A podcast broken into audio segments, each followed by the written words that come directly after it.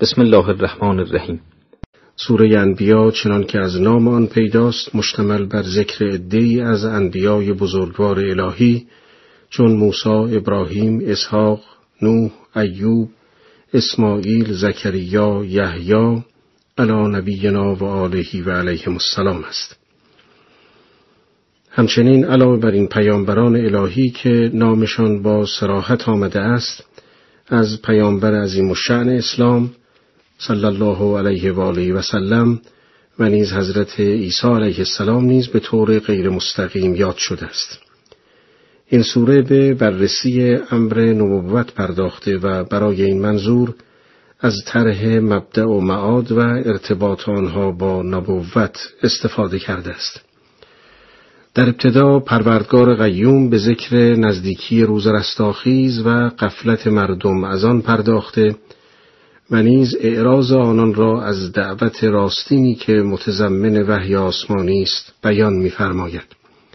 سپس به موضوع نبوت می‌پردازد و نبوت حضرت خاتم الانبیا و نسبت ساهری به وی دادن را ذکر می کند و پس از بیان شمه ای از حالات انبیا دوباره سوره را با یادآوری روز حساب به پایان می‌برد و نتیجه می‌گیرد که سرانجام نیک از آن پرهیزکاران است و زمین را بندگان صالح او به ارث خواهند برد.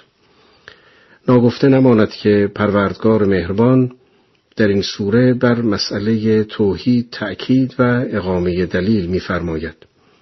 چرا که دلیل اعراض مشرکان از نبوت به خاطر اعراض از توحید است. اینک به ترجمه و توضیح آیات می‌پردازیم. به نام خداوند بخشنده مهربان. هنگام حساب مردم نزدیک شده است اما آنان با قفلت روی گردانند. درباره معنای این آیه بین مفسران اختلافی است. مبنی بر اینکه نزدیکی روز رستاخیز مراد است یا خود حساب. لکن قدر مسلم آن است که نزدیک بودن حساب مردم چه از نظر زمان آن باشد و چه از نظر خود حساب یک مقصود را میرساند و آن قطعی بودن وقوع بازخواست است. در این آیه همچنین از قفلت و اعراض سخن به میان آمده است. بعضی از مفسران معتقدند که قفلت و اعراض از حیث زمانی به دنبال هم می آیند و قائلند در ابتدا که تعالیم انبیا به مردمان نرسیده است آنها در غفلت به سر می‌برند و آنگاه که پیامبران ایشان را به شنیدن ندای وجدان و عقل دعوت کردند در آن وقت روی برمیگردانند و اعراض می‌کنند آیه بعد یکی از نشانه های اعراض و رویگردانی مردم را به این صورت بیان می کند. هیچ پند تازه ای از سوی پروردگارشان نیاید مگر که به عنوان استهزاء بدان گوش فرادهند دلهایشان مشغول و سرگرم مادیات است و ستمکاران آهسته در گوش یکدیگر گویند مگر نه این است که این پیامبر انسانی مثل شماست آیا با چشمانی باز به سوی سحر و جادو می روید؟ مشرکان هنگامی که قرآن با آیات جدید نازل می شد با تمسخر و استهزا با آن برخورد می کردند و این امری است که در همه تاریخ انبیا نیز به چشم می‌خورد پیوسته اشخاص متکبر و خودخواه از شنیدن حق و اندیشیدن در آن پرهیز داشتند و حتی نصایح و پند و اندرز آن را به بازی می گرفتند. همواره چنین بوده است و همیشه حق در اقلیت قرار داشته چنان که قرآن می‌فرماید قلیلا ما تؤمنون.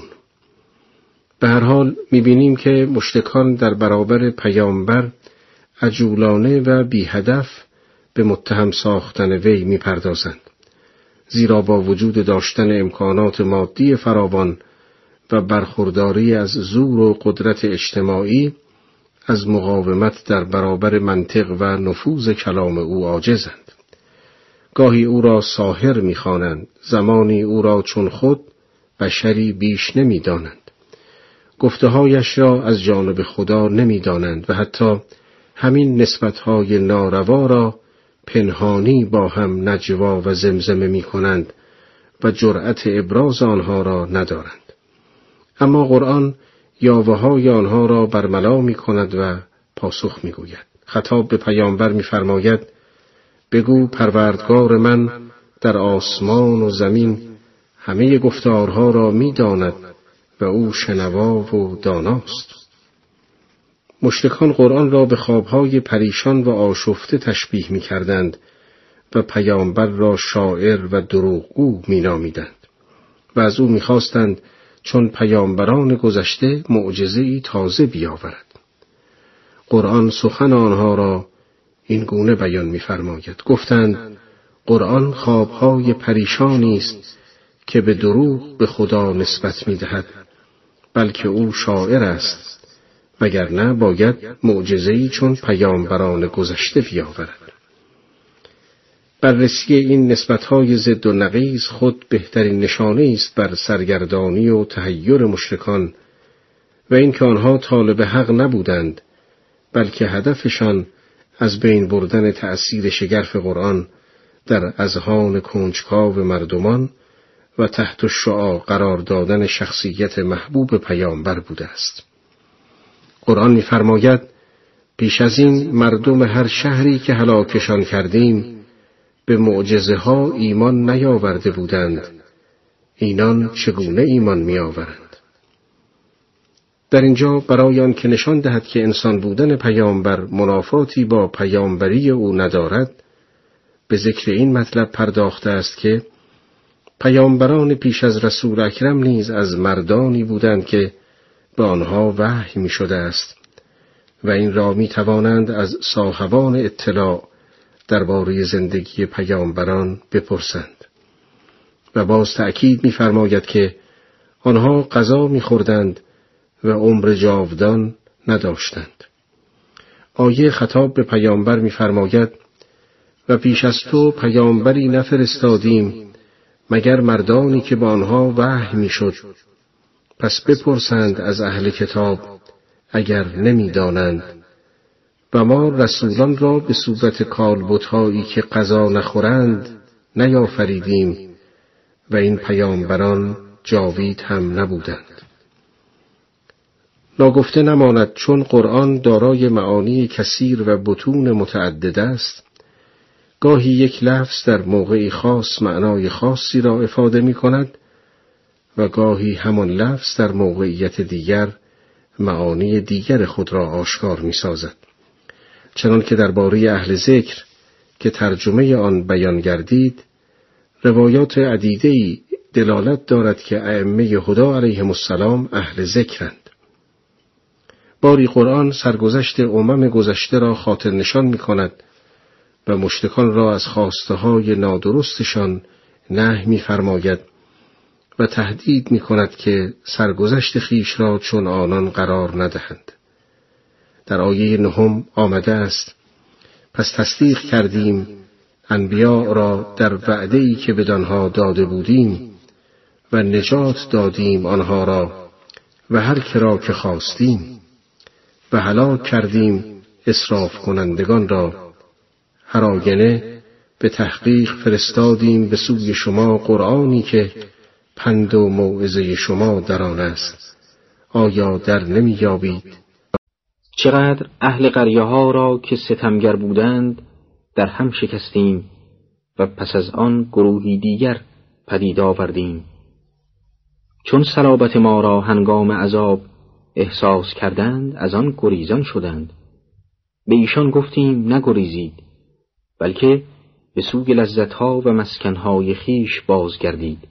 شاید سراغ شما را می‌گیرند. گفتند ای وای بر ما که ستمگر بودیم. پیوسته این را تکرار کردند تا آنکه گرو شدند و مرگ آنان را دریافت. نگاهی به آیات تصویر زنده ای را از عاقبت سرکشان و اصراف ورزان و کافران و مشرکان پیش چشم می آورد. ستمکارانی که خیش را خداوندان بینوایان میپنداشتند می‌بینیم که چون تازیانی عذاب را بر گردی خیش احساس می‌کنند پا به گریز مینهند و خداوند بر سبیل استهزا از آنان می‌خواهد که اگر می‌توانید از عذاب نگریزید و به حالات خود بازگردید و همچنان به تکبر خود ادامه دهید. اما پاسخ آنان چنین است که وای بر ما که مردمی ستمکار بودیم. اما این اعتراف چه دیر است و چه نابهنگام.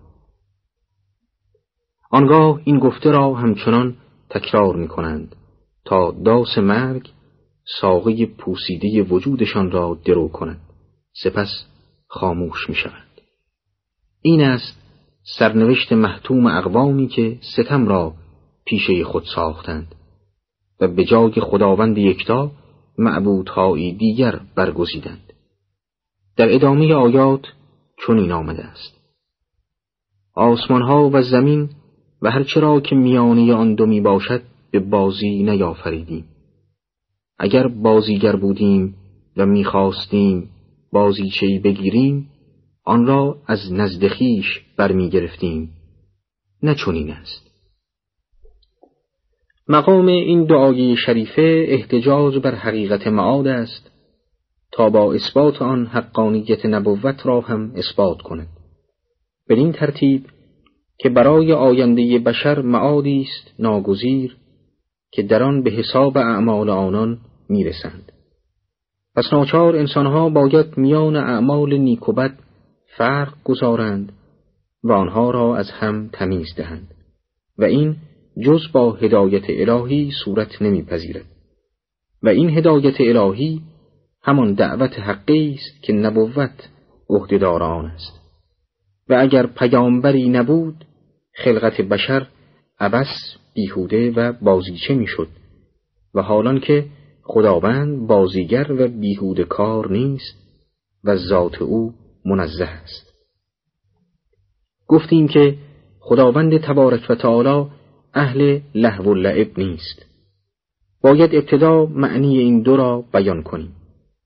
لعب عملی است با نظم و ترتیب بدون فائده اقلانی مانند بازی اطفال که محور اساسی آن بیشتر مفاهیمی خیالی و موهوم است و لحو عملی است بدون نظم و ترتیب و بدون هدف اقلانی و در نتیجه بیهوده.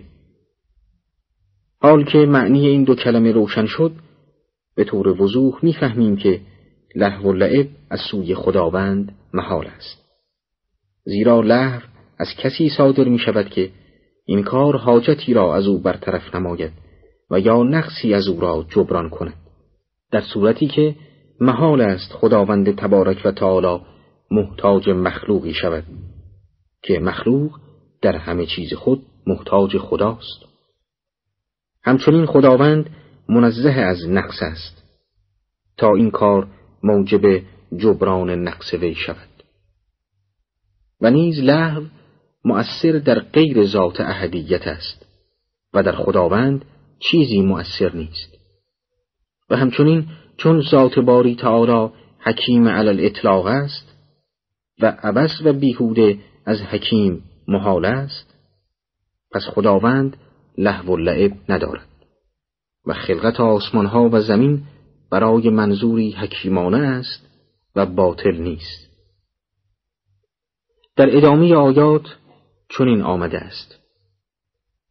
بلکه حق را بر روی باطل میکوبیم تا آن را در هم بشکند و یک باره نابود شود وای بر شما از آنچه وصف می کنید هر که در آسمان ها و زمین است متعلق به اوست فرشتگان که نزد اوگند از عبادتش سرپیچی نمی کنند و خسته نمی شوند. شب و روز تسبیح می گویند و سستی نگیرند.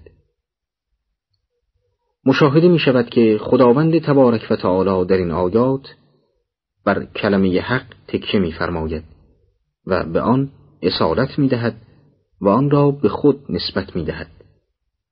لکن باطل را نقص موجودات نسبت به مراتب برتر معرفی می‌فرماید و لذا آشکار می شود که هیچ چیز در عالم وجود ندارد مگر آنکه در آن شاعبه ای از بطلان هست مگر وجود خداوند سبحان که حق محض است و نیز آنچه که او خود منزه فرموده است. آری سنت خدای تعالی بر این جریان یافته است که باطل را مهلت دهد تا با حق درافتد و به خیال خود حق را از بین ببرد. لکن امداد الهی فرا رسد و باطل را در هم کوبد و نابود سازد. پس حق هرگز به کلی ریشکن نمی گردد اگرچه در اقلیت و ضعف قرار گیرد. و باطل عاقبت از بین رفتنی است اگرچه گاه گاهی جولانی داشته باشد. در آیات بعد خداوند بزرگ عظمت ملک و ملکوت خیش را یادآور می شود و خلقت همه موجودات را اعم از آنچه در آسمان هاست و آنچه در زمین است به خود نسبت می دهد. ملک عام خود را معرفی میفرماید و وجود همه را به خود نسبت می دهد. زیرا هر موجودی وجودش قائم به اوست و خداوند او را ایجاد فرموده و کسی در ایجاد شریک او نیست آیات بیست و یکم و بیست و دوم آمده است مگر مشرکان خدایانی در زمین اختیار کردند که مردگان را برمیانگیزند. اگر در آسمان و زمین غیر از خدای یکتا خدایانی بودند آسمان و زمین بیگمان تباه می‌شد. پاک است خداوند عرش از آنچه در وصف او گویند. باید دانست که نزاع ما بین بتپرستان و موحدین در یگانگی معبود و تعدد آن نیست. همانطور که در قرآن مکرر آمده است که اگر سوال کنی از ایشان که چه کسی آنها را خلق کرده است خواهند گفت الله. بلکه اختلافی که هست در ربوبیت است. بتپرستان عقیده داشتند که تدبیر عالم با طبقاتی که در اجزای آن است از ناحیه آفریدگار عالم به موجوداتی شریف و مقرب درگاه او واگذار شده و به همین سبب باید آنها را پرستش کرد تا آنها شفیع شوند. مانند رب آسمانها رب زمین رب انسان و ارباب دیگر. و عقیده داشتند که اینها خدای مخلوقاتند و خداوند اله آنهاست. بنابراین خداوند به بیان حجت و برهان پرداخته و می‌فرماید اگر در آسمان ها و زمین خدایانی جز خدای یکتا بود تباه می شدند. در این استدلال چند نکته ملحوظ است. یکی آن که باید این چند اله در حقیقت و ذات با هم سنخیتی نداشته باشند. زیرا اگر آنها با هم هیچ گونه اختلافی در ذات و صفات نداشته باشند لاجرم یک الهند نه بیشتر. دیگران که اگر با هم اختلاف ذاتی داشته باشند این تباین مستلزم آن خواهد بود که در تدبیر با هم مختلف باشند و چون اختلاف تدبیر وجود داشته باشد نظام آسمان و زمین رو به تباهی خواهد نهاد. و این همان مطلبی است که خداوند در آیه فرموده است. سپس خداوند به تنزیه ذات خود از نسبتهای ناروای مشتکین می‌پردازد و گفتار نادرست آنان را که اعتقاد به وجود خدایانی همراه با خداوند داشتند رد می کند و میفرماید پروردگار عرش از آنچه وصف می کنند منزه است خدا از آنچه می کند بازخواست نمی شود ولی آنان بازخواست خواهند شد درباره این آیه گفتند سؤال از کننده کار پیرامون کار او در حقیقت سؤال از مسلحت فعل اوست و عملی که از روی مسلحت باشد بازخواست نمی شود. بنابراین چون خداوند تبارک و تعالی حکیم علل اطلاق است و حکیم کسی است که عملی جز به خاطر مسلحت انجام نمی دهد پس بازخواست از وی مفهومی ندارد. بنابراین خدای سبحان که ملک و مالک همه عالم اوست تمامی هستی رعیت و مملوک او می باشد. هرچه بخواهد انجام می دهد و می تواند انجام بدهد و هر حکمی که بخواهد می‌تواند براند و غیر او را نمی رسد که این گونه باشد. او می‌تواند غیر خود را در آنچه می کنند بازخواست کند ولی غیر او را نمی رسد که او را در آنچه می کند بازخواست نماید. در ادامه آیات چنین آمده است. مگر مشتکان غیر از خدا خدایانی گرفتند؟ بگو برهان خیش را بیاورید این قرآن سخن من و همراهان من و سخن اسلاف من است. اما بیشترشان حقیقت را نمی‌دانند و خود اعراض کنندگانند. پیش از تو هیچ پیامبری نفرستادیم مگر که به او وحی کردیم که خدایی به جز من نیست پس تنها مرا عبادت کنید. در این آیات خداوند علاوه بر براهین خیش از مشتکان طلب دلیل بر مدعای نادرستشان می کند. آنگاه ضمن تأکید بر الوهیت خیش و وجود نداشتن برهان از سوی مشرکین از نادانی آنان و سرکشیشان یادآوری می‌فرماید. برهان حضرت سبحان در این آیات وجود قرآن و مفاهیم آن و کتب آسمانی دیگر چون تورات و انجیل است که در همه آنها امر به توحید و نهی از شرک از مبادی و اصول لایتغیر است. در آیات 26 تا 29 آمده است گفتند خدای رحمان پسرانی دارد ولی او منزه است و فرشتگان پسران وی نیستند بلکه بندگان گرامی هند که در گفتار از خدا پیشی نمی‌گیرند. و به فرمان او کار می‌کنند هرچرا پیش رویشان و پشت سرشان است خداوند می‌داند و فرشتگان جز برایان که خداوند رضایت دهد شفاعت نمی کنند و از بیم او حراسانند هر که از فرشتگان بگوید من خدا هستم به همین جرم جهنم را سزایش خواهیم داد. و همه ستمگران را چنین سزا می دهیم. بودپرستان می گفتند ملائکه فرزندان خدایند.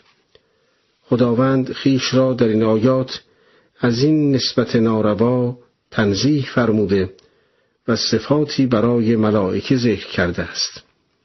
از آن جمله این که آنها بندگان گرامی اند و بزرگواریشان به جهت همان بنده بودنشان که موهبتی است الهی به آنها. خداوند به همه چیز آنها آگاه است و آنها نمی توانند برای کسی جز به ازن خداوند و مورد رضای او شفاعت کنند. مسئله شفاعت ملائکه برای بتپرستان بسیار مهم بوده زیرا معتقد بودند که آنها شفعاء نزد خداوندند. خداوند اعتقاد آنها را رد فرموده و میفرماید ملائکه هر کسی را شفاعت نمی کنند بلکه تنها آنهایی را شفاعت می کنند که دارای مقام ارتضا باشند. و ارتضا یعنی دینی صحیح و مورد رضای حق یعنی ایمان به خدا بدون شرک. زیرا خداوند غیر از شرک همه چیز را از هر کس که بخواهد میآمرزد. گفتیم که در آیا آمده است ملائکه از ترس خداوند حراسانند. مقصود از این ترس ترس از خشم خداست. در این آن که خود ملائکه از گناه بری هستند. لکن لازمه جباریت حقان است که همه مخلوقات در برابرش خاضع و خاشع باشند. اسمتی که به ملائک افاظه گردیده قدرت حق جل و علا را محدود نمی کند. و این معنا در آیه بعد روشن می شود آنجا که میفرماید هر که از آنها بگوید من خدا هستم به همین جرم با جهنم سزایش خواهیم داد و همه ستمگران را چنین سزا می دهیم یعنی هر که چنین بگوید ظالم است و سزایش جهنم است. در آیه سیوم خداوند به یادآوری قدرت خیش پرداخته که ضمنا دلیلی آشکار بر الوهیت و ربوبیت وی نیز هست. آیات سی و یکم و سی و دوم آمده است. در زمین لنگرها نهادیم تا شما را نلرزاند و نیز در زمین در رها و راهها قرار دادیم تا مردم راه یابند و آسمان را سقفی محفوظ کردیم. ولی منکران از نشانه های آسمان روی گردانند کلمه رواسی به معنای کوه هاست که با سنگینی خود ایستادند و اشاره به آن است که کوهها موجب آرامش زمین از استراب می شوند. همچنین میفرماید آسمان را سقفی محفوظ قرار دادیم. با توجه به معنای آیه هفدهم از سوره مبارکه هجر که میفرماید آسمان را از هر شیطان رانده شده حفظ کردیم. معنای آیه این است که آسمان را چون سخفی محفوظ از شیاطین قرار دادیم. و مراد از ادامه آیه که میفرماید مردم مشرک از آیات آسمان روی گردانند این است که حوادث جوی را می‌بینند و با اینکه این گونه حوادث دلیل روشنی بر وجود خالق یکتا و مدبر بی همتاست باز هم به شرک خود ادامه می دهند. در آیه بعد خداوند به خلقت و تدبیر شب و روز اشاره کرده میفرماید اوست که شب و روز را بیافرید و آفتاب و ماه را خلق کرد که هر یک در مداری شناورند در همین بیان کوتاه نظم و ترتیب شگفتآور آفرینش در معرض داوری هر عاقلی قرار می‌گیرد و این سوال به ذهن خطور می کند که به راستی این عظمت همراه با دقت را چه کسی جز خداوند یکتا می تواند به وجود آورد و اداره کند؟ باری در آیات بعد خداوند گفته های مشتکان را پاسخ فرموده است.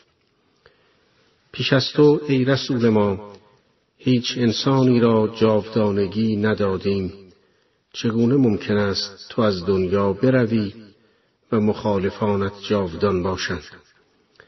البته مرگ امری است که هیچ انسانی از آن مستثنا نیست و بالاخره دیر یا زود فرا می‌رسد و همگان به سوی خدا باز میگردند. لکن آیه نشان می‌دهد که مشتکان آرزوی مرگ پیامبر را داشتند و خداوند چنین پاسخشان می‌دهد که ای پیامبر اینها که آرزوی مرگ برای تو دارند جاودان نخواهند ماند و به عبارت دیگر چه پیامبر باشد و چه نباشد آنان پس از ابتلای با آزمایش الهی خواهند مرد و به جزای کردارشان خواهند رسید.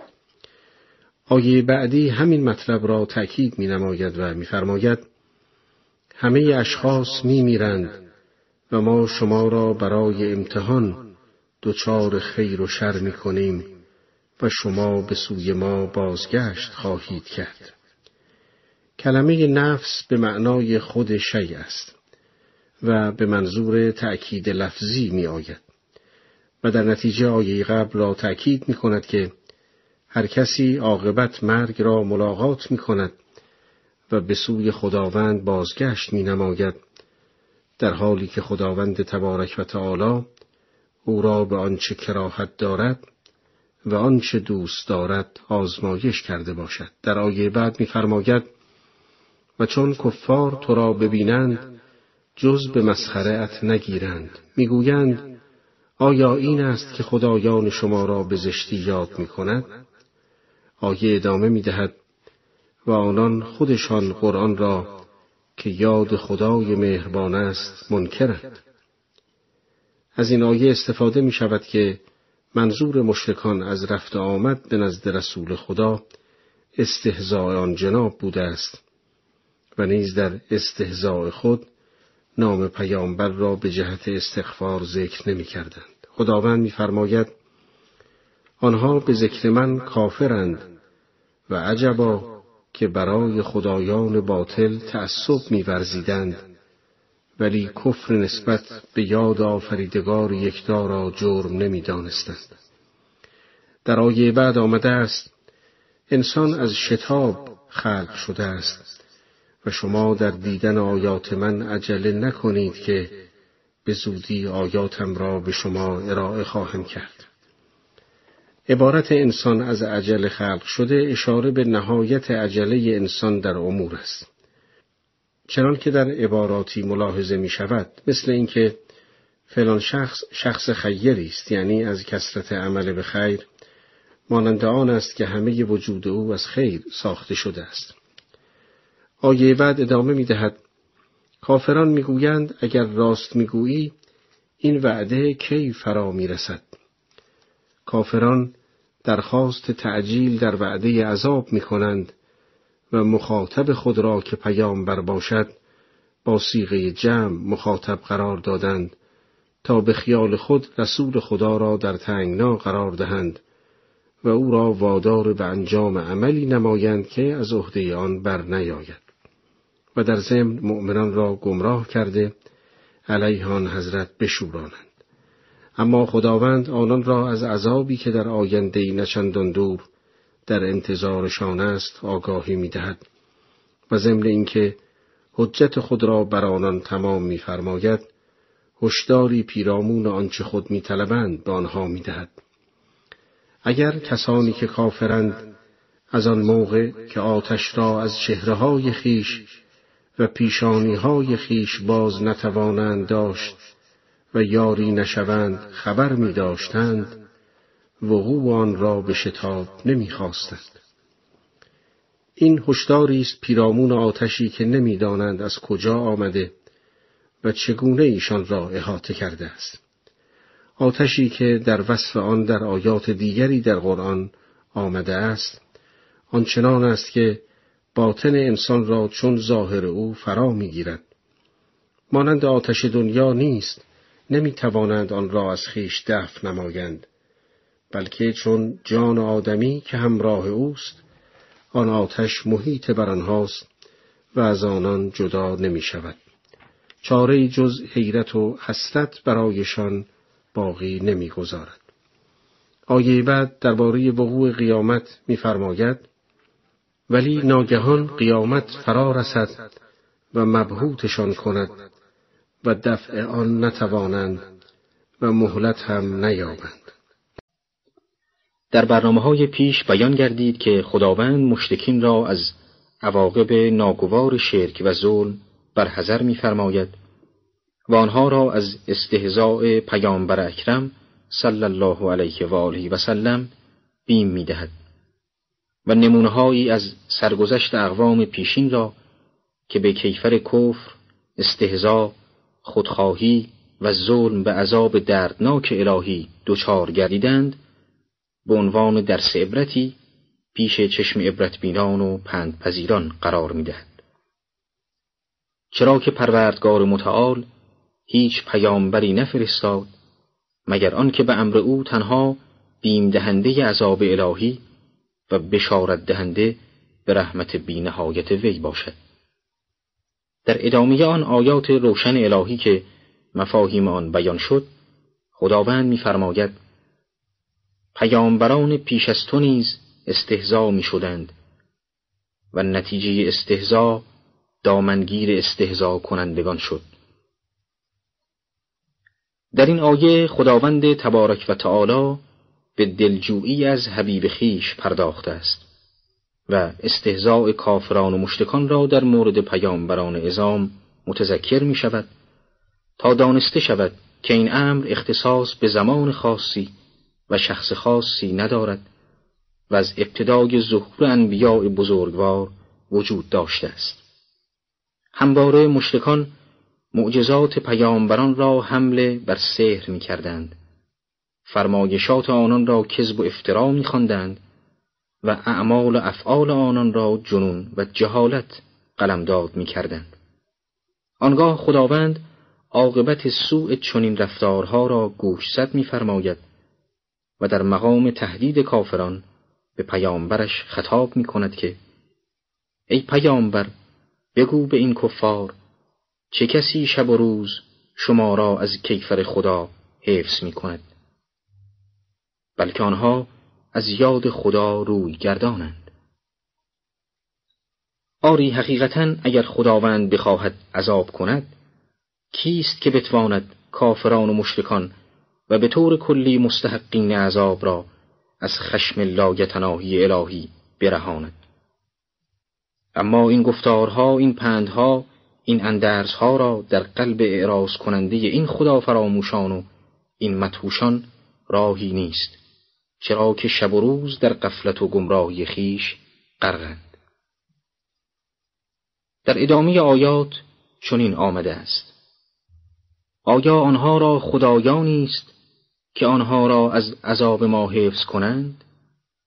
آن خدایان حتی نمی توانند خود را یاری کنند. کفار نیز از عذاب ما پناه داده نمی شوند. از سیاق آیه برمیآید که به هیچ وجه مشتکین را خدایانی نیست تا مانع از عذاب آنها شوند و آنها را در حفظ و پناه خیش گیرند. بلکه حتی قادر به دفاع از خودشان هم نمی باشند. در آیه بعد آمده است ما اینها و پدرانشان را در دنیا نعمت بخشیدیم تا عمرشان طولانی گشت. مگر نمی بینند که ما زمین را از اطرافش کم می کنیم؟ آیا آنها غالبند؟ عمر طولانی که موهبتی از جانب حق بود مشتکان را به جای توحید شرک افسود و آنان به جای شکر نعمت کفران در پیش گرفتند و در نتیجه مورد غضب الهی واقع شدند خداوند با آنان اتمام حجت فرمود آیا خالی شدن زمین را از امتی و جایگزین شدن امتی دیگر را نمی بینند؟ این سؤال پرمعنی و ژرف اگر بر قلب آگاهی عرضه می شد چه بسا اثرات شگرفی باقی میگذاشت؟ اما بر مشرکان چطور خداوند حال آنان را چنین بیان می‌فرماید. ای پیامبر بگو من شما را انذار می‌کنم و کران وقتی که انذار می‌شوند دعوت را نمیشنوند.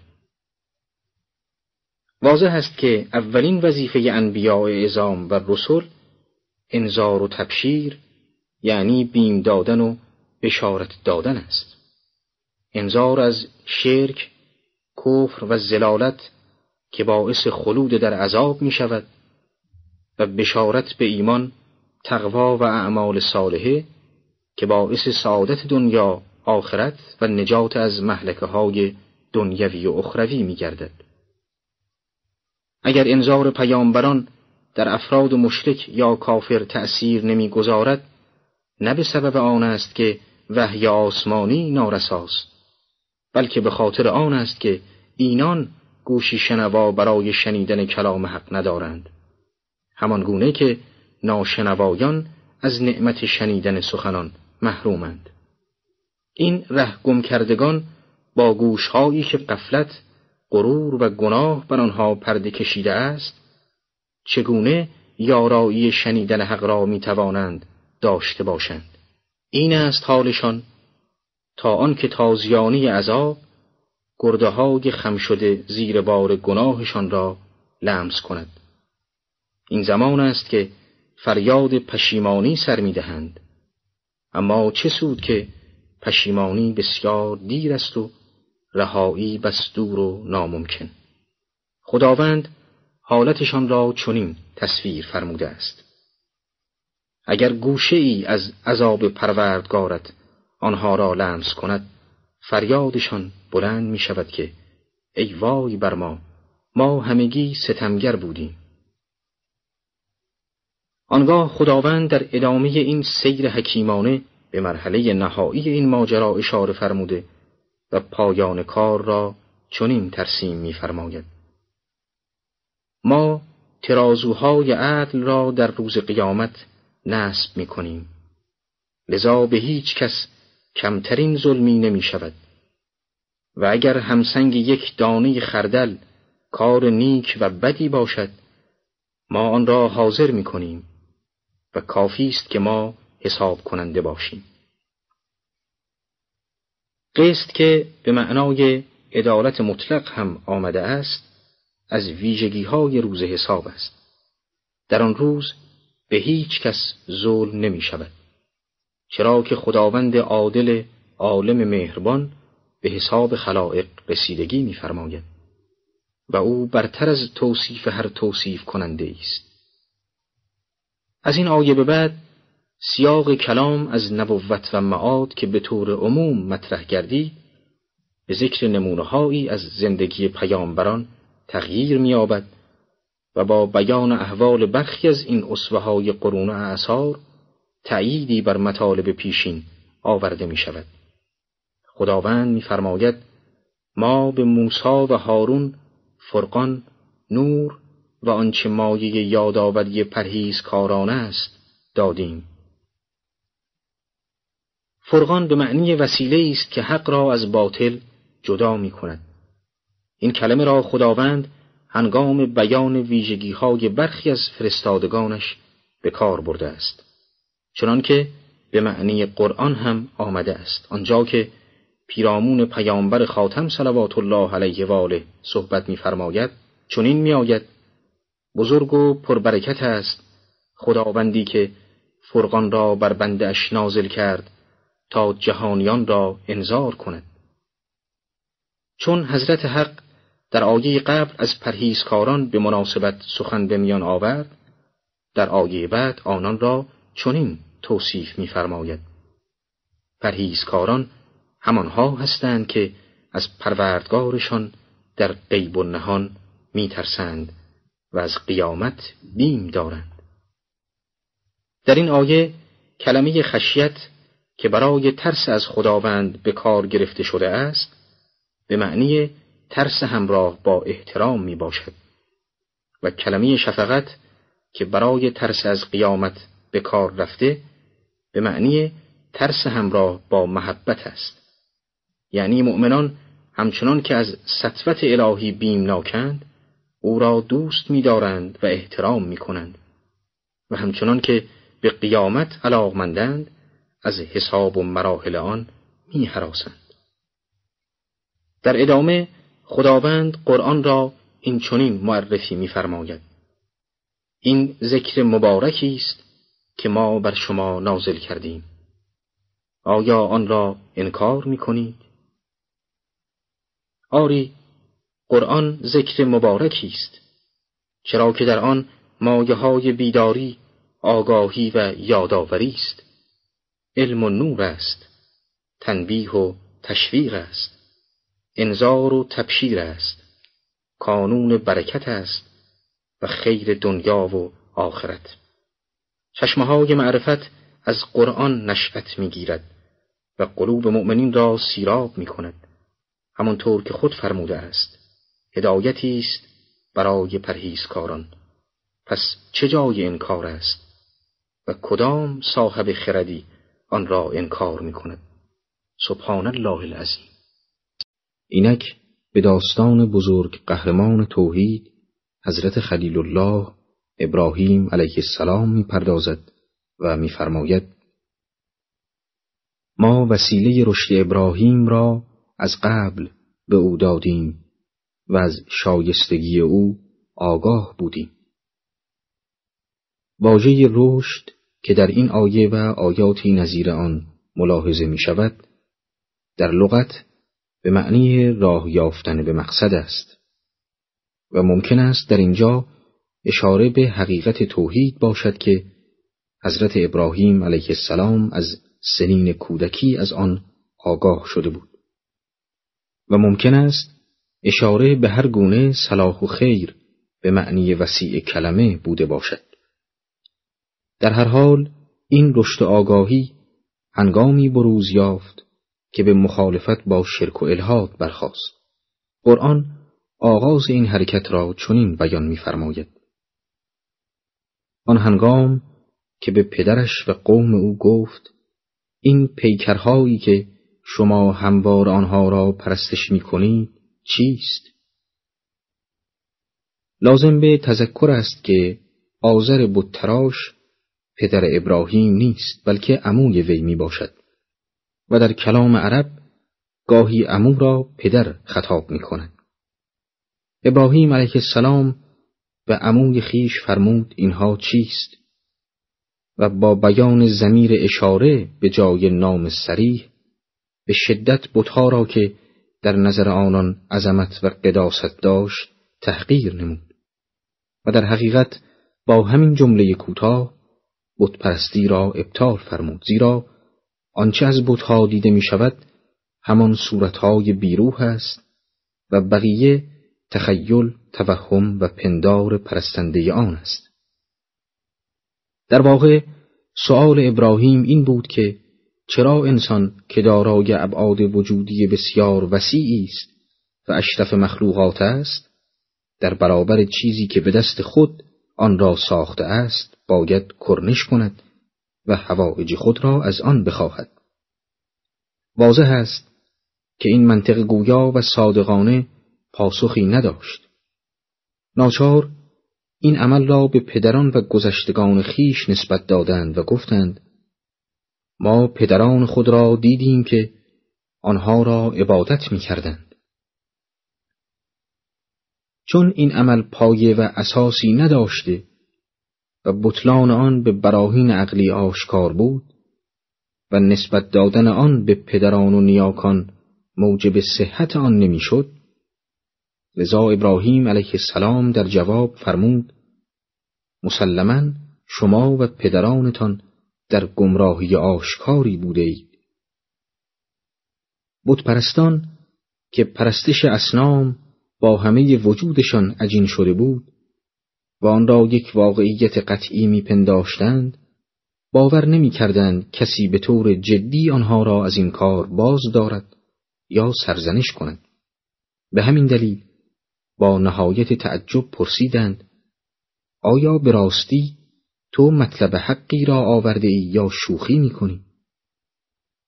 ابراهیم علیه السلام با قاطعیت بر آنچه گفته بود اصرار میورزد و اضافه میفرماید که پروردگار شما همان پروردگار آسمانها و زمین است که آنها را ایجاد کرده و من از گواهان این موضوعم در برنامه های پیش اشاره شد که اختلاف انبیا با مشرکان در خالقیت خداوند سبحان نبود بلکه در ربوبیت ایزد منان بود. در اینجا هم حضرت خلیل الرحمن علیه السلام روی همین معنا تأکید فرموده است که شهادت می دهم که رب آسمان ها و زمین یعنی پرورش دهنده آنها مربی آنها و تدبیر کننده در آنها همان خالق یکتاست که الله جل جلاله می باشد. او با این شهادت بر اعتقاد سخیف مشرکان که معتقد به ربوبیت چند خدا و واسطه بودند خط بطلان کشید و به این هم اکتفا نکرد بلکه تهدید فرمود که به خدا سوگند نقشه ای برای نابودی بتهایتان در زمانی که شهر را پشت سر گذاشتید طرح می کنم. با سوگند نیت خود را تأکید کرد و منتظر خروج مشتکان از شهر شد. به احتمال قوی مشتکان در آن لحظه گفتار او را قطعی تلقی نکردند و باور ننمودند که کسی جرأت و نیروی آن را داشته باشد که بتها را تهدید کند و به آنها آسیبی برساند. اما ابراهیم علیه السلام این کار را انجام داد.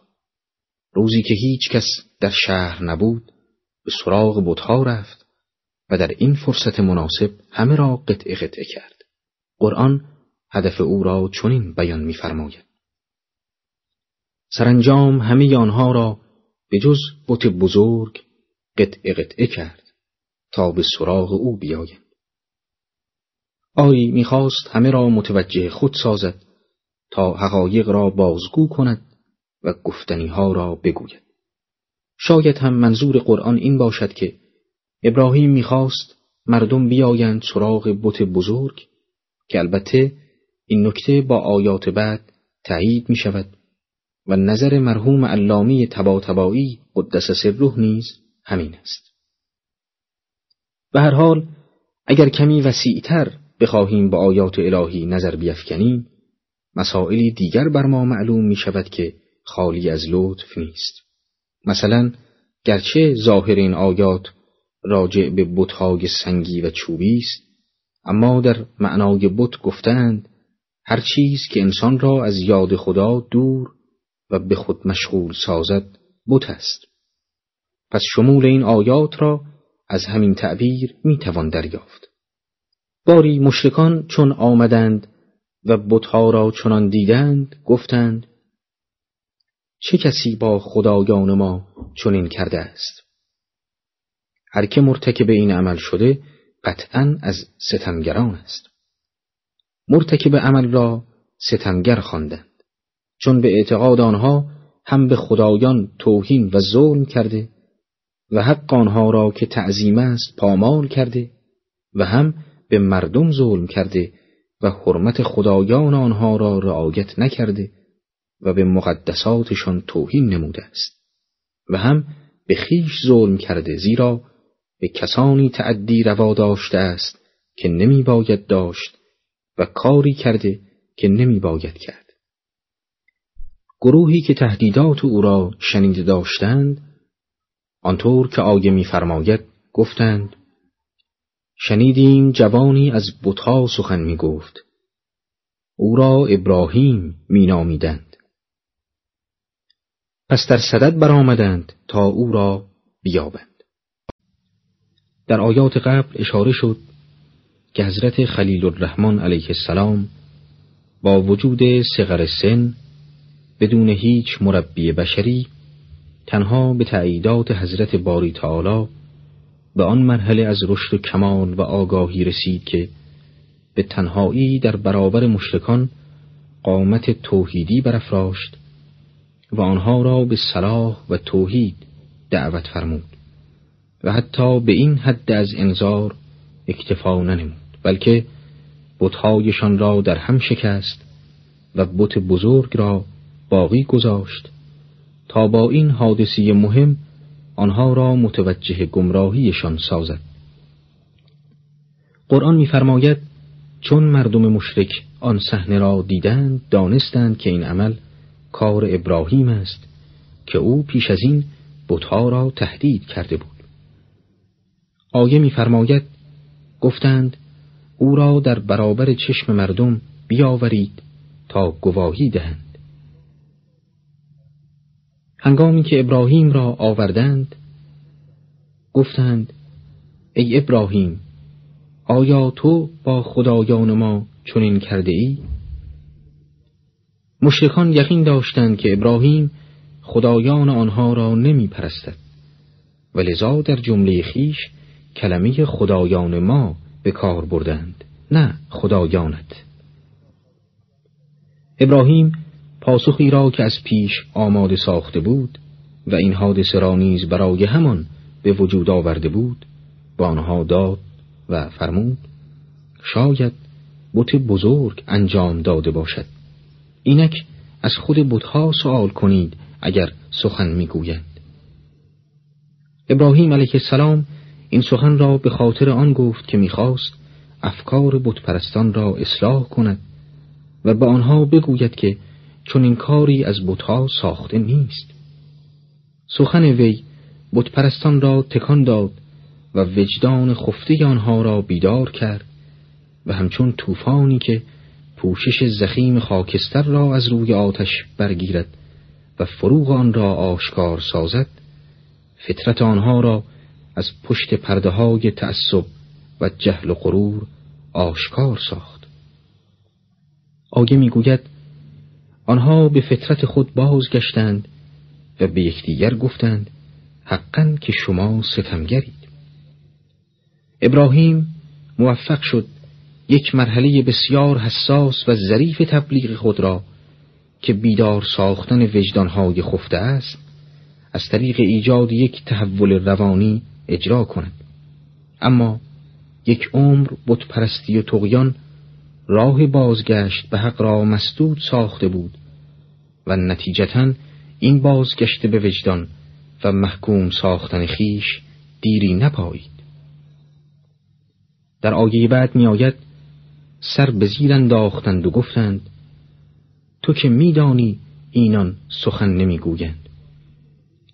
ابراهیم که منتظر چون این پاسخی بود میدانی برای استدلال منطقی خود یافت تا شدیدترین حملات خود را متوجه آنها و افکارشان کند. برا شفت و گفت آیا جز خدا چیزی را می پرستی که نه کمترین سودی برای شما دارد و نه زیانی می رساند لازمه سخن نگفتن این بتها آن است که هیچ علمی و قدرتی نداشته باشند.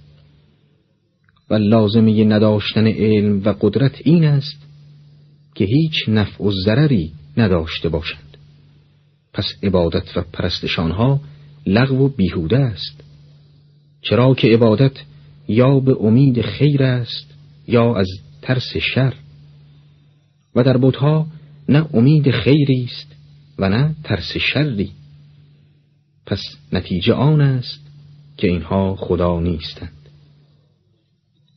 وقتی این مطلب را ثابت کرد انزجار خود را از خدایانشان آشکار ساخت همانطور که هنگام بیان توحید اقرار خیش به خداوند یکتا را بیان کرده بود فرمود اف بر شما و بر آنچه غیر از خدا پرستش می کنید آیا اندیشه نمی کنید؟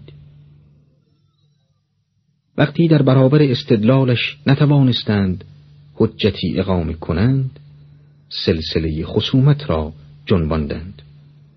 برا شفتند و برای تحریک پرستندگان بت گفتند او را بسوزانید و خدایان خود را یاری کنید اگر کاری از شما ساخته است. پس آتشی عظیم افروختند. تا مرغ سپید بال حق و حقیقت یک کتاز میدان عشق و فضیلت را در شعله های سرکش آن خاکستر کنند.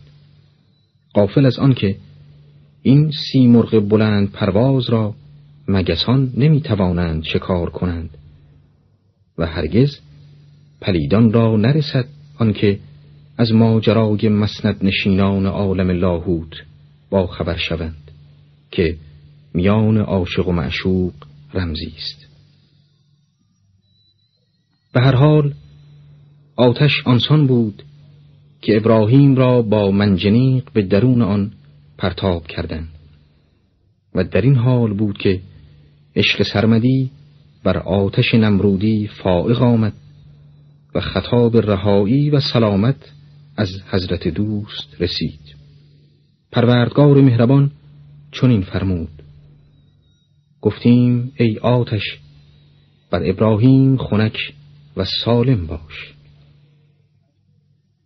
فرمان تکوینی حق آتش سوزان را به گلستانی با تراوت برای خلیل الله تبدیل کرد در تفسیر آمده است اگر تعبیر سلامت را خداوند عزوجل به کار نمی گرفت ابراهیم از شدت سرما از بین می رفت.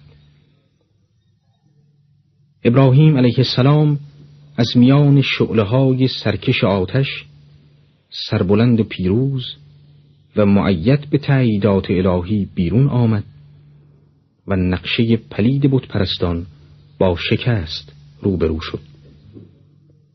درباره مقام توکل ابراهیم علیه السلام بر خداوند جلیل بسیار سخن گفتند و الحق از بسیار جز اندکی و از دریا جز قطره ای نتوانستند بازگو کنند.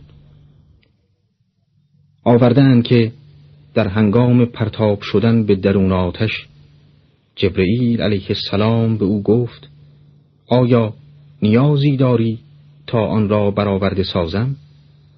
پاسخ فرمود به تو نیاز ندارم بلکه از خداوند بی نیاز انتظار مدد دارم. جبریل گفت پس از خدایت بخواه. فرمود همین اندازه که بر حال من آگاه است کافی است. آری مشتکان علیه ابراهیم حیله اندیشیدند تا نورش را خاموش کنند و حجتش را باطل ساخته و خونسا نمایند. آیه می‌فرماید آنها می‌خواستند ابراهیم را با این نقشه نابود کنند. ولی ما آنها را زیانکارترین مردم قرار دادیم. همواره چنین بوده و هست. باطل خواهان میکوشند تا حقی نباشد و آنها بتوانند به آسانی و خیال راحت از نفس حیوانیشان پیروی کنند و خواهشهای نامشروع خود را ارضا نمایند. ولی اراده لایزال الهی بر آن قرار گرفته است که حق پیروز گردد اگرچه در اقلیت باشد. و باطل نابود شود اگرچه گاه گاهی جولان دهد. داستان ابراهیم خلیل الله بالاترین درس هاست برای آنان که از خرد بهره ورند و چشم و گوش بینا و شنوا دارند. اتکال به خدا صفای عقیدت استقامت در توحید و مبارزی با باطل از خصوصیات ویژه این بزرگ راهبر معصوم انسان هاست سلام خداوند بر او باد آنگاه که برخاست و بذر توحید را در اقصای عالم پراکند و آنگاه که دعوت حق دعوت دوست دعوت خالق خیش را لبیک گفت و سلام همه انبیا و فرشتگان و سلام ما نیز هماره بر او باد. در آیه هفتاد و یکم آمده است و ما ابراهیم و لوط را از شر دشمنان نجات دادیم و به سرزمینی بردیم که در آن به جهانیان برکت بخشیده بودیم. نمرود برای مقابله با انقلاب بزرگ حضرت ابراهیم علی نبینا و آله و علیه السلام او را به تبعید فرستاد ابراهیم که رسالتش را در آن سرزمین پایان یافته می‌دید و خواهان گسترش پیامهای انقلاب خود در دیگر نقاط جهان بود با برادرزادهش لوط به شام مهاجرت می کند. این سرزمین هم از نظر ظاهری پربرکت و حاصلخیز بود و هم از نظر معنوی پربرکت و جایگاه پرورش انبیا علیهم السلام بود. در آیات هفتاد و دوم و هفتاد و سوم آمده است و به ابراهیم اسحاق را عطا کردیم و افزون بر او یعقوب را و همه را شایسته و صالح قرار دادیم و آنان را پیشوایانی کردیم که به فرمان ما مردم را هدایت می کردند و به دیشان وحی کردیم تا کارهای شایسته کنند و نماز برپا دارند و زکات دهند و آنان پرستندگان ما بودند.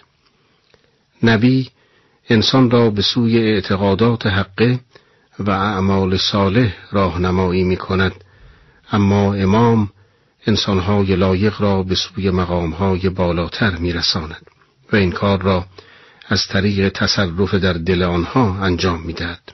در آیات هفتاد و چهارم و هفتاد و پنجم آمده است و اما لوط به او قدرت داوری و دانش بخشیدیم و او را از میان مردم شهری که کارهای پلید می کردند نجات بخشیدیم که آنان مردمانی بد و نافرمان بودند و او را در رحمت خیش درآوردیم که از شایستگان بود. بلوط قدرت تشخیص و تمام معارف علومی را که در سعادت انسان اثر دارد دادیم و او را از شهر فاسقان نجات بخشیدیم. نام این شهر صدوم بود که حضرت لوط در مهاجرتش با ابراهیم در آن مکان منزل گرفت. آن حضرت برای هدایت مردم صدوم تلاش زیادی کرد اما سرانجام مردم از دستورات لوط روی گردان شدند و عذاب الهی آنها را گرفت. نسبت دادن اعمال زشت به شهر نشان می دهد که مردم این شهر چنان غرق فساد بودند که گویی از در و دیوار آنجا باران گناه میبارید. در آیه هفتاد ششم آمده است اما نو که زان پیشتر خدا را خوانده بود ندایش را اجابت کردیم و او و خاندانش را از آن برای بزرگ نجات دادیم. این ندا نفرینی بود که در آیه دهم سوره قمر از زبان حضرت نوح چنین آمده است. پروردگارا من مغلوبم مرا یاری کن. تعبیر به نادا که معمولا برای خواندن با صدای بلند است نشان می دهد که آنقدر این پیامبر بزرگ را در طول سالیان دراز آزار رسانده بودند که سرانجام فریاد کشید و خدا را به کمک خود طلبید. در آیه هفتاد و هفتم می‌خوانیم و نوح را در برابر مردمی که آیات ما را تکذیب می‌کردند یاری دادیم که آنان نیز بد مردمی بودند پس جملگی را غرق کردیم اگر در آیه شریفه به علت هلاکت اقوام اشاره می کند برای این است که بفهماند مجازات های الهی جنبه انتقامی ندارد بلکه سنتی است که شامل ستمگران و گروههایی می شود که در خط کمال و سیر الله قرار ندارند و مانع رشد سایر مردم می شوند.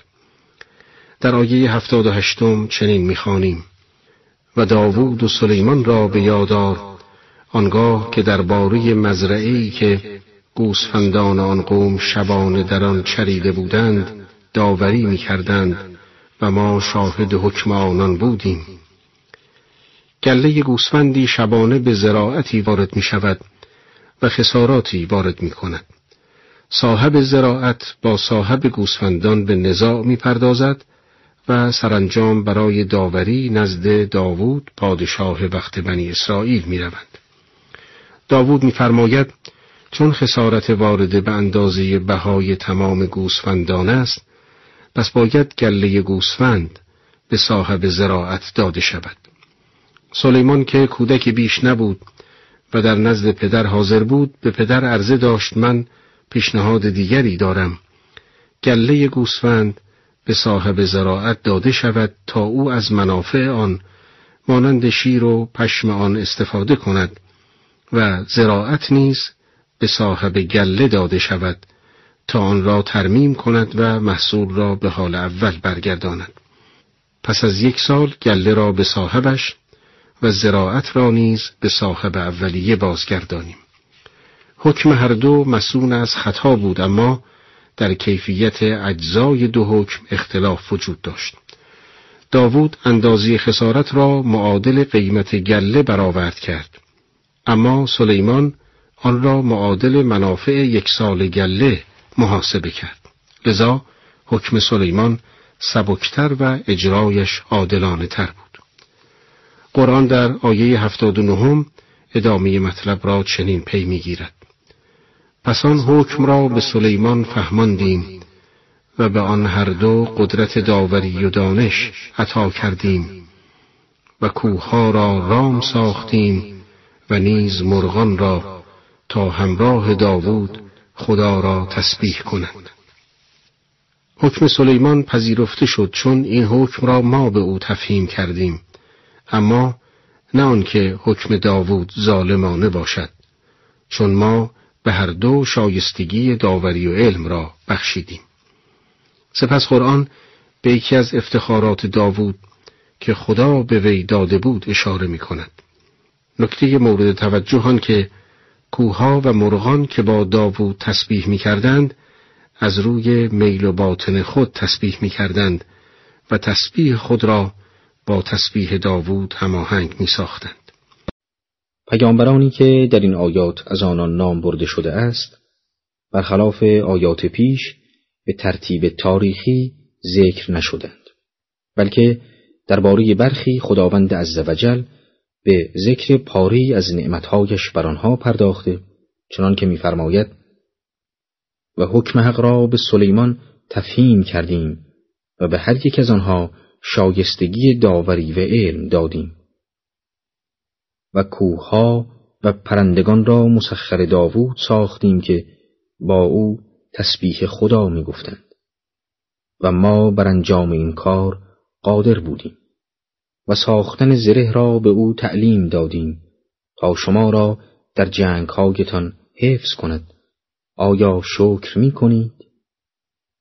و نیز سلیمان که از زمره پیامبران با عظمت خداوند است خداوند درباره او میفرماید و تندباد را مسخر سلیمان ساختیم که به فرمان او به سوی سرزمینی که آن را پربرکت کرده بودیم حرکت می کرد و ما از همه چیز آگاه بوده ایم. از آیات عجیب الهی که قرآن بدان تصریح نموده است همین تسخیر باد برای حضرت سلیمان است گرچه در این آیه تند باد را ذکر فرموده اما منحصرا این باد در تسخیران حضرت نبوده است زیرا در سوره ساد خداوند می‌فرماید ما باد را به فرمان او قرار دادیم که نرم و آهسته و هر جا که می‌خواست حرکت می‌کرد. علاوه بر اینها باد تنها در مسیر سرزمین شام قرارگاه حضرت سلیمان که آیه نیز بدان اشاره فرموده حرکت نمی بلکه به هر کجا که آن حضرت می‌خواسته می‌رفته. دیگر از مواهب الهی به سلیمان علیه السلام آن است که خداوند میفرماید و گروهی از شیاطین را نیز مسخر او قرار دادیم که برایش در دریاها قواسی می کردند و کارهایی غیر از این برای او انجام می دادند و ما آنها را از تمرد و سرکشی حفظ می کردیم. شیاطین از تیره جن می باشند. جن نوعی از مخلوقات دارای عقل، شعور و استعداد و تکلیف است که از دیده ما انسانها ناپیداست. به طوری که از قرآن استفاده می شود اجانین نیز دو گروهند مؤمنان صالح و کافران سرکش به هر حال اینان برای سلیمان که بر جن و انس و تیر سلطنت الهی داشت کار می کردند و شرح اعمالشان در صور قرآنی آمده است دیگر از پیامبران صالح الهی که در صبر و تحمل ضرب المثل است ایوب علیه السلام می باشد. خداوند درباره او چنین می‌فرماید و ایوب را به یاد آور هنگامی که پروردگارش را خواند و عرضه داشت رنج و مهنت به من روی آورده است و تو ارحم الراحمینی این پیامبر بزرگوار در طول زندگی با مسائب بسیاری از فقر و ناداری تا ناراحتی های بدنی و پایمال شدن حیثیت اجتماعی و غیره روبرو گردید. اما از آنجا که مقام قرب این بزرگوار اجازه شکایت به او نمی‌داده است لذا در نهایت ادب تنها احوال خود را برشمرد و در آخر خداوند را به رحمانیت وصف نمود آری این است نمونه ای از عرض حاجت شایستگان روزگار که خدا را در همه حال ناظر و حاضر می‌بینند. خداوند نیز دعای این بنده مقرب و شایسته را اجابت فرمود و علاوه بر آنچه خواسته بود چیزهایی به وی عطا فرمود که این رسم بزرگی و بینیازی است. ما دعای او را مستجاب کردیم و مهنتی را که داشت برطرف ساختیم و خاندانش را به او بازگردانیدیم و همانندشان را بر آنها افزودیم تا رحمتی از سوی ما باشد و تذکری برای عبادت کنندگان. پس از آنکه خداوند اصفه صبر یعنی ایوب را در کلام خیش بیان فرمود شکیبایانی دیگر از پیامبران را به عنوان نمونه ذکر کرده و به پیامبر اکرم صلی الله علیه و آله می‌فرماید و اسماعیل و ادریس و زلکفل را به یاد آور که همه از صابران بودند. و آنها را به رحمت خیش درآوردیم که همه از صالحان بودند. ادریس را برخی جد نوح پیامبر می‌دانند. او نخستین کسی است که با قلم نویسندگی نمود. او علاوه بر مقام نبوت مقام معلمی بشر را داراست. و زلکفل را از پیامبران بنی اسرائیل دانستند. برخی گفتند زلکفل همان الیاس است. کفل به معنی نصیب و پاداش آمده است. و عدهای گفتند چون خداوند نصیب وافری از ثواب و رحمتش به او مرحمت فرمود زلکفل یعنی صاحب پاداش نامیده شد. در آیه بعد خداوند تبارک و تعالی درباره یونس پیامبر سخن گفته است و نون را به یاد آور. در آن هنگام که خشمگین از میان قوم خود بیرون رفت و چنین میپنداشت که ما بر او تنگ نخواهیم گرفت. اما موقعی که در کام نهنگ فرو رفت در میان تاریکی های متراکم فریاد زد. خداوندا جز تو معبودی نیست. منزهی تو من از ستمکاران بودم. زنون یا یونس که از پیامبران بزرگ الهی است او بر قوم خیش غضب نمود و از میان آنان بیرون رفت. او گمان می‌کرد حتی ترک اولایی در این زمینه نکرده است و اکنون که آنها را به حال خود رها کرده و بیرون می‌رود چیزی بر او نیست. بر اثر ماجرایی یونس در کام نهنگ گرفتار شد و خداوند بدین ترتیب او را در مزیقه قرار داد. یونس از درون ظلمت متراکم خدای مهربان خیش را صدا زد و گفت خدایا جستو معبودی نیست. خدایا پاک و منزهی من از ستمکاران بودم. و بدین ترتیب خداوند دعایش را اجابت فرمود. همچنان که در آیه بعد آمده است. سرانجام ما دعای او را اجابت کردیم و از غم و اندوه رهاییش بخشیدیم. این گونه ما مؤمنان را نجات میبخشیم.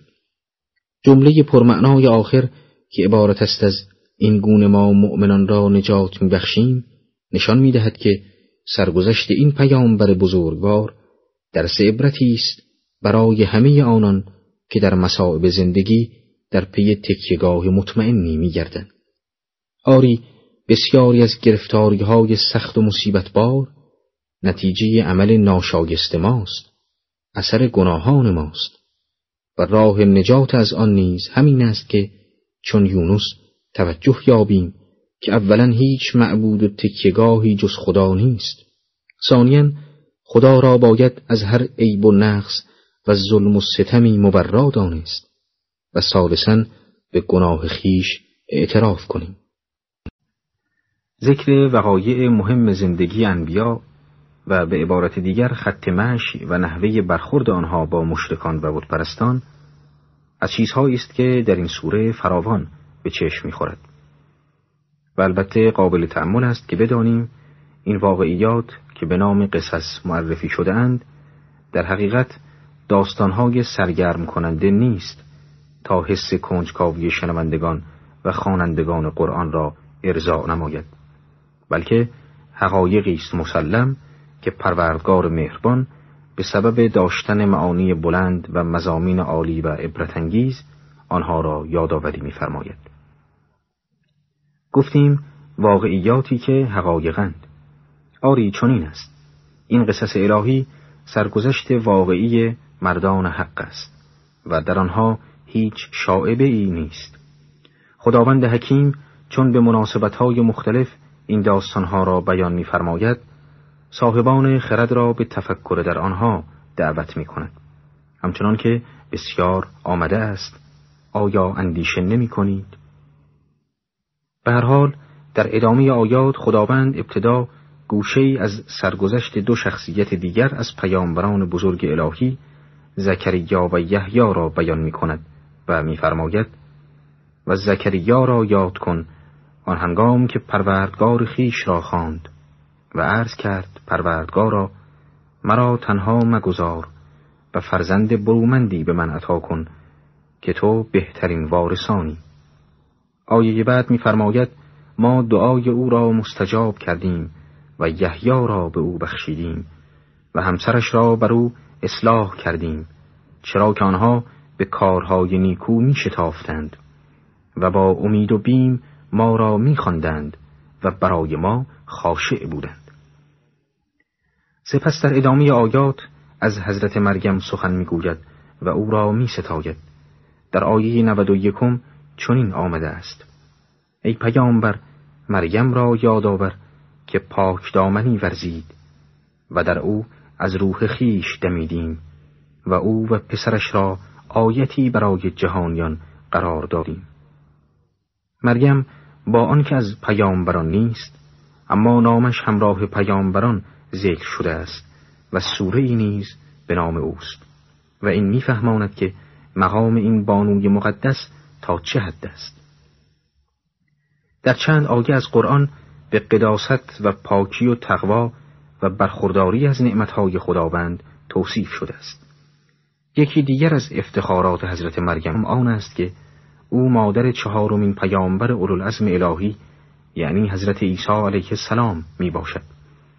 سرگذشت سراسر قداست و پاکی این بانوی بزرگ درس عبرتی برای همه بانوان است تا از او راه و رسم خداشناسی و پاک دامنی بیاموزند.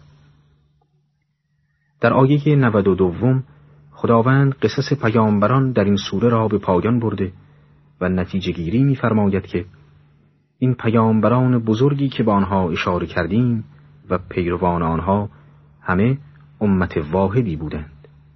من پروردگار شما هستم پس تنها مرا بپرستید. گرچه زمان محیط و اوضاع اجتماعی پیامبران متفاوت بوده اما برنامه آنها یکی و هدف و مقصد آنها نیز یکی بوده است و همه در نهایت امر در یک خط حرکت می کردند. خط توحید و مبارزی با شرک خط دعوت مردم به یگانگی و حق و ادارت این یگانگی و وحدت برنامه و هدف به سبب آن بوده است که همه در اتصال با یک مبدع و سرچشمه بودند و تنها از ارادی لایزال الهی اطاعت کرده و الهام می گرفتند. به همین خاطر می بینیم که در ادامه آیه می فرماید پس تنها مرا بپرستید. تا با ادامه روش و هدف انبیا به همان مبدع اعلا برسند چنان که آنها رسیدند.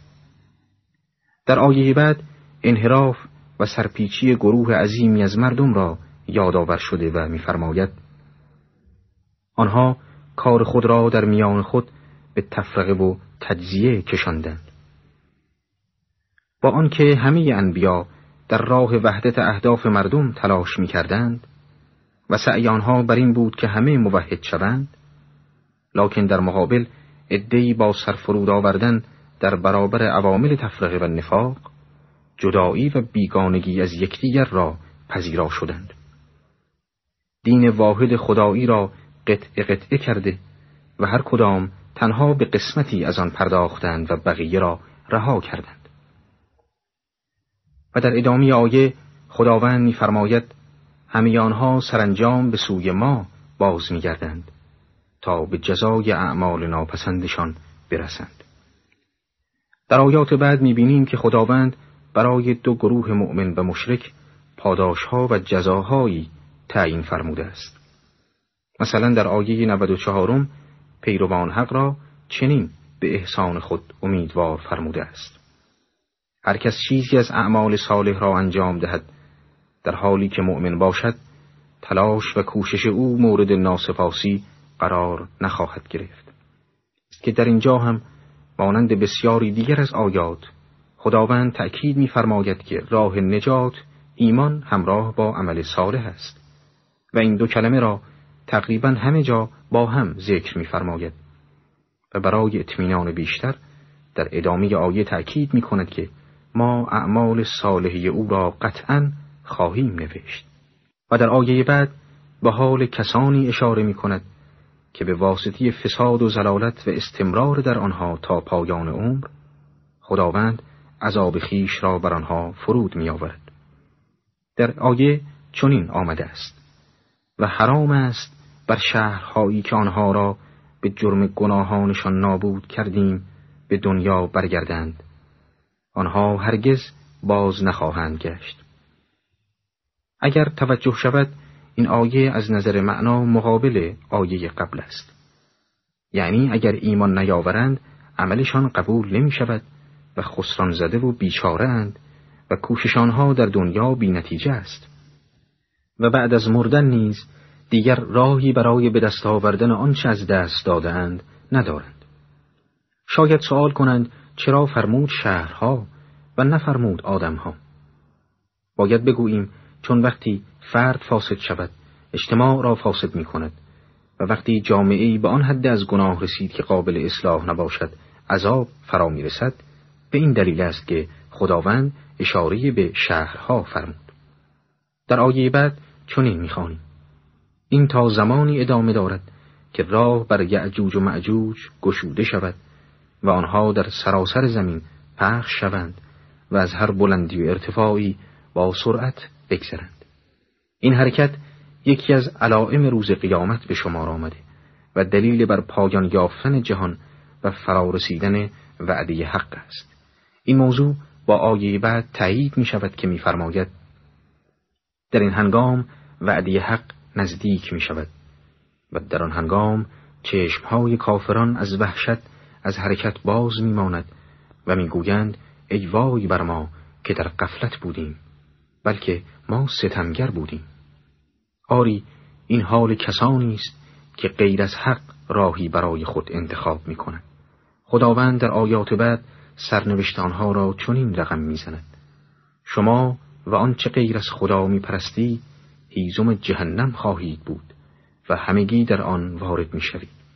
این بتها اگر خدایانی بودند هرگز وارد آتش دوزخ نمی شدند. اما نه تنها وارد آتش می شوند بلکه جاودانه در آن خواهند ماند. آنها در دوزخ فریادها و ناله های دردناک دارند. آنها در دوزخ چیزی نمی شنوند. سپس خداوند تصویر افراد صالح و مؤمن را نیز بلافاصله ترسیم می‌فرماید.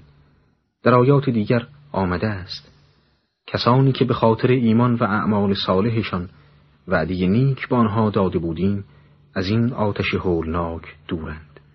صدای آتش را نمیشنوند و در آنچه بخواهند و مایل باشند به طور جاودان برخوردارند. در آیه 103 آمده است ترس بزرگتر آنها را محزون نمی کند فرشتگان آنها را ملاقات نموده گویند این است روز شما که وعده داده می شدید. این آیه در حقیقت ادامه آیات رحمت نسبت به مؤمنان است که در برنامه قبل توضیح داده شد. می بینیم که خداوند مهربان برای تمام کردن نعمت بر پرهیزکاران به آنها وعده می‌فرماید که نه تنها در بهشت آسوده خواهند بود بلکه ناراحتی و ترس روز حساب یا هنگام برپایی قیامت را نیز نخواهند چشید فرشتگان آنها را ملاقات نموده و می‌گویند شما را بشارت می‌دهم به امن و رستگاری این است آن روزی که در دنیا به آن وعده داده می شدید. زمان این بشارت به تصیح آیه بعد هنگام برپایی قیامت است. در آیه 104 چنین می‌خوانیم. آن روز که آسمان را در هم میپیچیم چون در هم پیچیدن تومار نوشته ها همانطوری که در آغاز خلقت شروع کردیم آن را باز میگردانیم. وعده است که بر ماست و ما انجام دهنده آن کاریم. مضمون آیه درباره قیامت می باشد و با آیاتی دیگر که در آنها حوادث راجع به قیامت آمده است مطابقت دارد. تأکید پروردگار بر قدرت خیش در بسیاری از آیات که نمونه از آن را در آیه 104 مشاهده می کنیم جوابی است به شبهه مشرکان و منکران روز حشر و برانگیخته شدن و در این مورد تا آنجا پیش می رود که جزئیاتی از قبیل سرانگشتان آدمی و قدرت خود بر بازگرداندن آن در روز رستاخیز را متذکر می شود. این نحوه از بیان قیامت مسئله معاد را نزدیک به ذهن مطرح می کند. با این همه خداوند بر انجام آن تأکید می نماید و می فرماید انجام آن بر عهده ماست و ما آن را انجام می دهیم. سپس خداوند یکی دیگر از پاداشهای نیکو را که اختصاص به صالحان و بندگان او دارد ذکر می‌فرماید و آن را وعده ای از قبل معرفی می نماید. در آیه 105 چنین آمده است در زبور پس از تورات نوشته ایم که زمین را بندگان صالح من به ارث می‌برند. برخی از روایات این وعده را مربوط به اصحاب حضرت مهدی عجل الله فرجه می‌داند که در آخر از زمان می باشند و این تفسیر را روایتی از پیامبر تایید می نماید که فرمود اگر فقط یک روز از عمر دنیا باقی مانده باشد خداوند آن روز را طولانی می کند تا مردی صالح از اهل بیت مرا مبعوث گرداند و زمین را چنان که از ظلم و جور پر شده است پر از عدل و داد کند. در روایتی دیگر نیز به نام آن حضرت تصریح شده و مطلب مورد نظر را تکمیل می نماید پیامبر فرمود المهدیو من اطرتی من ولد فاطمه. مهدی عجل الله تعالی فرجه از اهل بیت من و از فرزندان فاطمه علیها سلام می باشد. در آیه 106 خداوند به قرآن و پیامبر اشاره نموده و میفرماید در این کتاب برای مردم عبادتکار ابلاغی است. باید توضیح بدهیم که ابلاغ سبب وصول به حق است. یعنی در قرآن برای کسانی که اهل عبادت باشند سبب وصول به حق به قدر کافی موجود است. سپس در آیه 107 به پیامبر می‌فرماید تو را جز رحمت برای مردم جهان نفرستادی. آری پیامبر رحمت و نعمت برای همه جهانیان است. چرا که ریشه همه خیرهای دنیوی و اخروی پس از آن جاهلیت عظما از برکت وجود پیامبر است. همه علوم دنیوی به برکت اسلام محمدی پای گذاری و گسترش یافت و همه نعمتهای اخروی نیز به برکت باطن نبوی و توسط وی افاظی گردید. ابن عباس می‌گوید پیامبر برای خوب و بد و مؤمن و کافر رحمت است. برای مؤمن در دنیا و آخرت رحمت است و برای کافر در دنیا رحمت است. زیرا تا پیامبر وجود دارد کافر از بلاها و مزخها و حلاکتها در امان است. سپس خداوند به پیامبر امر می‌فرماید که توحید را عرضه کند. در آیه 108 می‌خوانیم بگو ای پیامبر به من وحی شده است که خدای شما یکی است. آیا شما مسلمان می‌شوید؟ و چون اکثر این مشرکان از فرمان پیامبر و قبول حق سر میپیچیدند آنها را تهدید میفرماید.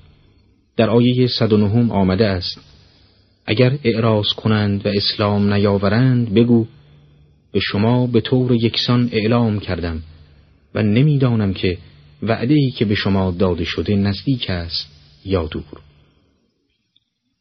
مضمون این آیه به خوبی واضح است که مربوط به قیامت است و جزای اعمال مخالفان را بیان می‌کنه اما برای آنکه اثر آن را بیشتر نماید زمان آن را منحصر به علم خیش میفرماید.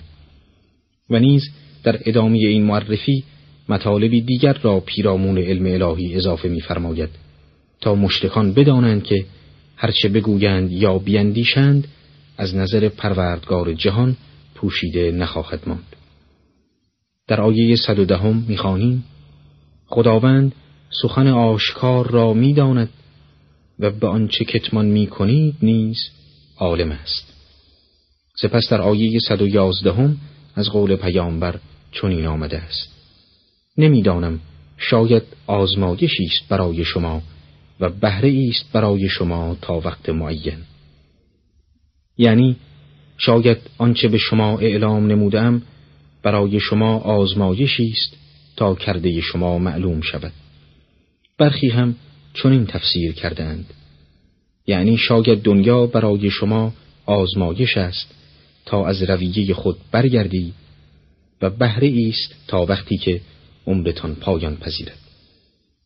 در آیه 112 خداوند از پیامبرش خواسته تا همه امورش را به خداوند واگذار نماید. این مطلب از گفته پیامبر آشکار است. پیامبر گفت ای خدای من حکم کن به حق. خدای من رحمان است. و بر آنچه او را وصف می کنید از او کمک می خواهم. یعنی از حضرت پروردگار قیوم علیه نسبتهای ناروای شما مشرکان و مخالفان که او را به فرزند داشتن و شریک داشتن متهم می کنید یاری می طلبم. آری همه امور در نهایت به حق منتهی می شود و عاقبت همه کارها و چیزها بازگشت به حکم اوست و به ذات او. سوره مبارکه انبیا در اینجا پایان میابه و چنانچه ملاحظه کردیم از توحید و نبوت و بیان نمونههایی از زندگی و حوادث پیامبران و تذکر به احوال آنها و نیز عاقبت مشرکان و مؤمنان و اینکه عاقبت نیکو از آن صالحان است سخن به میان آمد و خداوند رحیم در هر قسمت و فراخور هر بخش در هر آیه با دلایل محکم و متکی بر فطرت که با اعماق وجود هر انسان حقیقت جویی پیوند ناگسستنی دارد به هدایت بندگان خیش می پردازد و با انذار و تبشیر و تصویرهایی زنده از بهشت و دوزخ سرنوشت محدوم انسانها را پیش چشمشان مجسم می کند.